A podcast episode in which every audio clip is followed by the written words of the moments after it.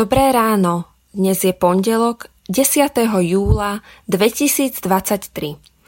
Božie slovo je pre nás zapísané v Evanieliu podľa Matúša v 4. kapitole vo veršoch 18 až 22 takto.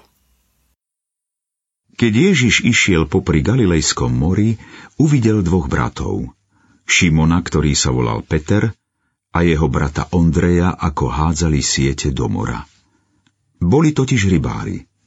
Zavolal ich, poďte za mnou a urobím z vás rybárov ľudí. Obaja hneď zanechali siete a nasledovali ho.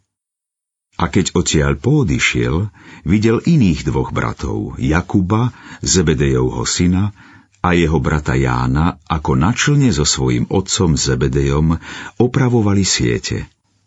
Aj ich povolal a oni hneď zanechali čln aj otca a nasledovali ho. Poďte za mnou. Pán Ježiš povolal svojich prvých učeníkov na ich pracovisku pri Galilejskom mori. Šimon Peter s bratom Ondrejom a Jakub s bratom Jánom na pánovo povolanie opustili všetko, čo potrebovali na rybárčenie a nasledovali ho. Čím boli takí výnimoční, keď im Boží syn dával takúto perspektívu? Urobiť z nich rybárov ľudí? Dnes by sme povedali, že to boli celkom obyčajní pracujúci ľudia. Neúčení a prostí. Ako sa dozvieme o nich neskôr, vôbec to neboli bezproblémoví žiaci. Svojmu učiteľovi veľakrát nerozumeli, túžili po prvenstve, boli vznetliví a niekedy si až priveľmi dôverovali. Na pánovú ponuku nasledovať ho však odpovedali okamžite. Možno to bolo preto, že ho už predtým stretli osobne a spoznali v ňom zasľúbeného Mesiáša. Tri roky sa vzdelávali v Božej škole v tesnej blízkosti svojho majstra, keď učil, kázal, uzdravoval nemocných, sítil hladných, žalostil nad zástupmi ľudí, ktorí boli ako ovce bez pastiera.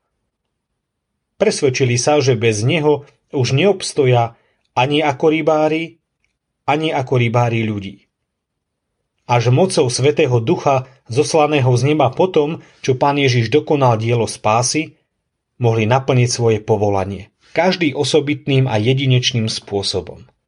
Stali sa rybármi ľudí na Božiu slávu a na záchranu mnohých.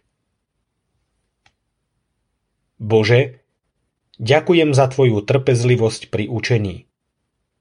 Odpusť nám, že nemáme veľmi záujem o učeníctvo. Prosím ťa za kompetentných aj ostatných, aby ich tvoj duch viedol k učeníctvu. Amen. Zamyslenie na dnes pripravila Anna Koláriková. Myslíme vo svojich modlitbách aj na cirkevný zbor Piešťany.